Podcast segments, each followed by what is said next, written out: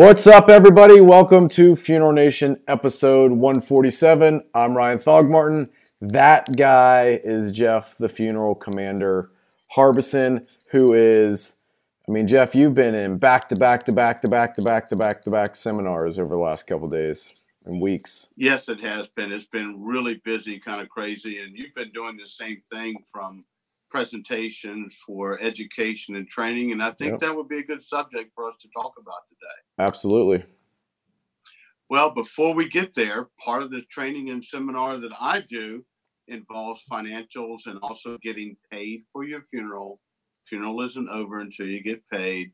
And the only way I see to do it is with C&J Financial. So let's talk about Jamie and his crew for just a second. What payment method do you prefer families use for your goods and services? Most funeral homes and cemeteries prefer cash check or credit card over life insurance as the preferred method of payment. However, families who use life insurance are able to purchase the funeral service of their choice and spend 31% more on your goods and services. By encouraging more families to pay with insurance, you can create a better experience for the family and become more profitable without increasing your call volume. The reason most firms prefer cash check or credit card over life insurance is that insurance companies are a hassle to deal with, and payment can often take weeks or months to receive. With C&J Financial, you can receive funding within 24 hours of verification of benefit, thereby eliminating the hassle, headache, and cash flow delay in processing insurance death claims. Let us show you why hundreds of funeral homes all across America choose C&J for their assignment funding needs, and why many associations, accounting firms, and industry leaders recommend C&J to their clients and members. All right, good stuff, Commander. So uh, we're going to talk about education and training, which is cool because you and I get to kind of run the circuit and do training at different seminars and things. But you do a lot of in-house training. We do a lot of training mm-hmm. through webinars and video content. And then I, I, got contacted this morning by a funeral home that's part of a, a, kind of a study group of other funeral directors, and there's education that way. So last week I got to spend a couple days with the Messenger sales team, so Messenger Stationery, right. with their comp- sales meeting and training down in Orlando. Which was awesome. Got to present uh, some social media content to them, and it's really cool to see how, on the vendor side, it, I mean, every salesperson is trying to elevate their own social media game as well as mm-hmm. just their sheer understanding of social media so they can have something valuable outside of what they do day to day to talk with funeral homes about and get their funeral home customers engaged in online because it's such a huge part of business um, and, and the way business is done today. But you know, give me an idea of what the foresight companies are doing with some of your in-house. I call them micro seminar trainings, but but I mean right. this is more of a crash course, hands-on, not you know some leisure time with a wine tour. Like this is actual training. It's actually hard work. Uh, our main focus, or what we had this week, uh, I just finished off on, is boot camp, uh, funeral financial boot camp. This is significantly different from what anyone else does in the industry because there's homework. We get the financials from the funeral home, and then we help the funeral home fill in certain criteria that we use for data points for where they're sitting now as a funeral home. When they come in, we explain to them all the data points, the information they need to understand about their overheads and expenditures and taxes and how to write a budget. Uh, we look at their pricing, how their pricing affects their bottom line. And that bottom line, so, you talk about profit, right? That that's what yeah, the bottom. There's okay. Thing, yeah, that comes into profit. Uh, for instance, we uh, we talk about things that people don't like to talk about. Basically, if your non-declinable uh, funeral charge is more than your cremation charge, that's wrong because the burial families are subsidizing the families that are choosing mm-hmm. cremations.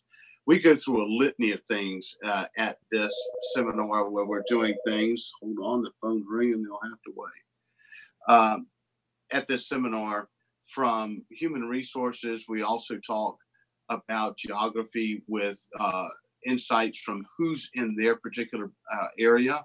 We and and that's from clients to competition. We do other things uh, like I conduct a uh, accounts receivable uh, training. And the interesting thing that I find that's lacking in our funeral business, there's a lot of education going out here, but there's very little training.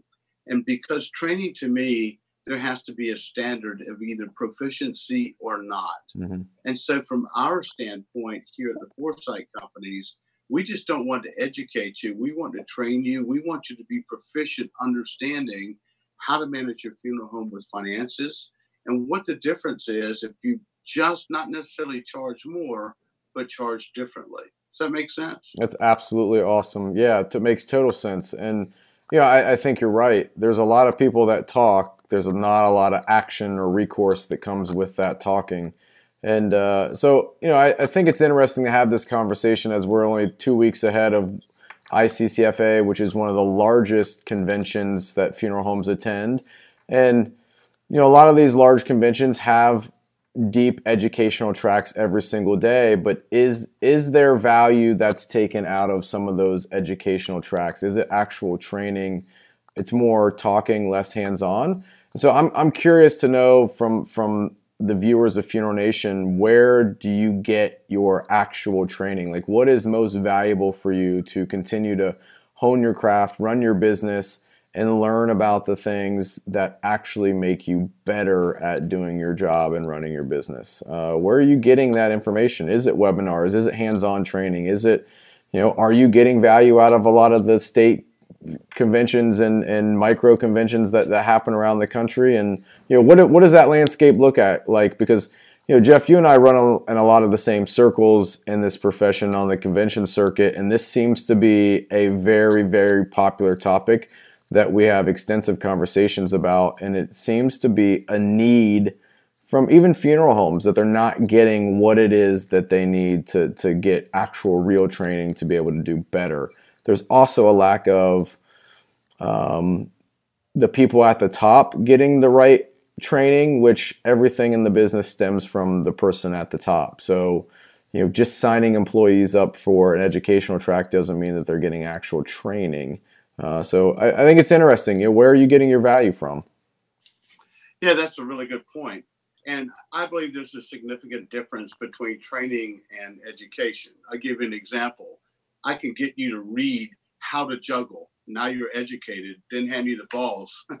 yeah. It doesn't happen. Right. One of the things that I would love to see our profession do is for CEUs that there should be a exam or a test at the end in order to prove proficiency for what you attended.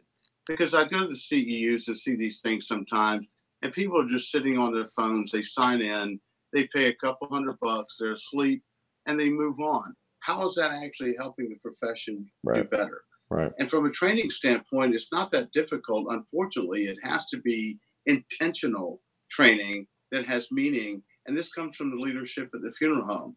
You could take 15 or 30 minutes a day, not necessarily a day, in a day, twice a week, and train on the proficiency of something from arrangements to answering phones to something in the embalming room hey, you know what? How about driving? How to load a hearse? Mm. Uh, I just find it interesting that the uh, funeral profession trains none.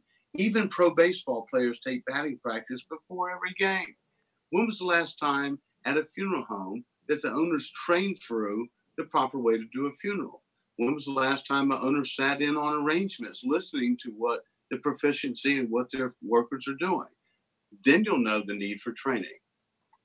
Very, very, very, very, very true. So great analogy. Like this is a conversation I think we could go on and on with. And so let, us try to keep it going in the comments of this. And, you know, maybe this is a push Funeral Nation makes to I love I love what you said about the the questions or the quiz that comes after CEUs because man, I've been a part of some 3-hour CEUs where there's people there that are only there to get hours and they're on their phones or they're asleep or they're st- just lost in la la land out the window. So you're you're exactly correct. But you know, as long as they get that slip when they walk out the door, then it was like you know they learned it all. So tell me how that betters the industry. It doesn't. It doesn't at all.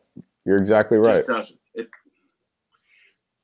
so talking about bettering the industry, our friend Welton Hong at Ring Ring Marketing has bettered the industry unequivocally, uh, and he made the phones ring, thus the ring ring. So let's run his promotion. We're Ring Ring Marketing. We help funeral homes generate at least 10 more at need calls per month. Our techniques help you dominate local search rankings and become the top choice for services in your area.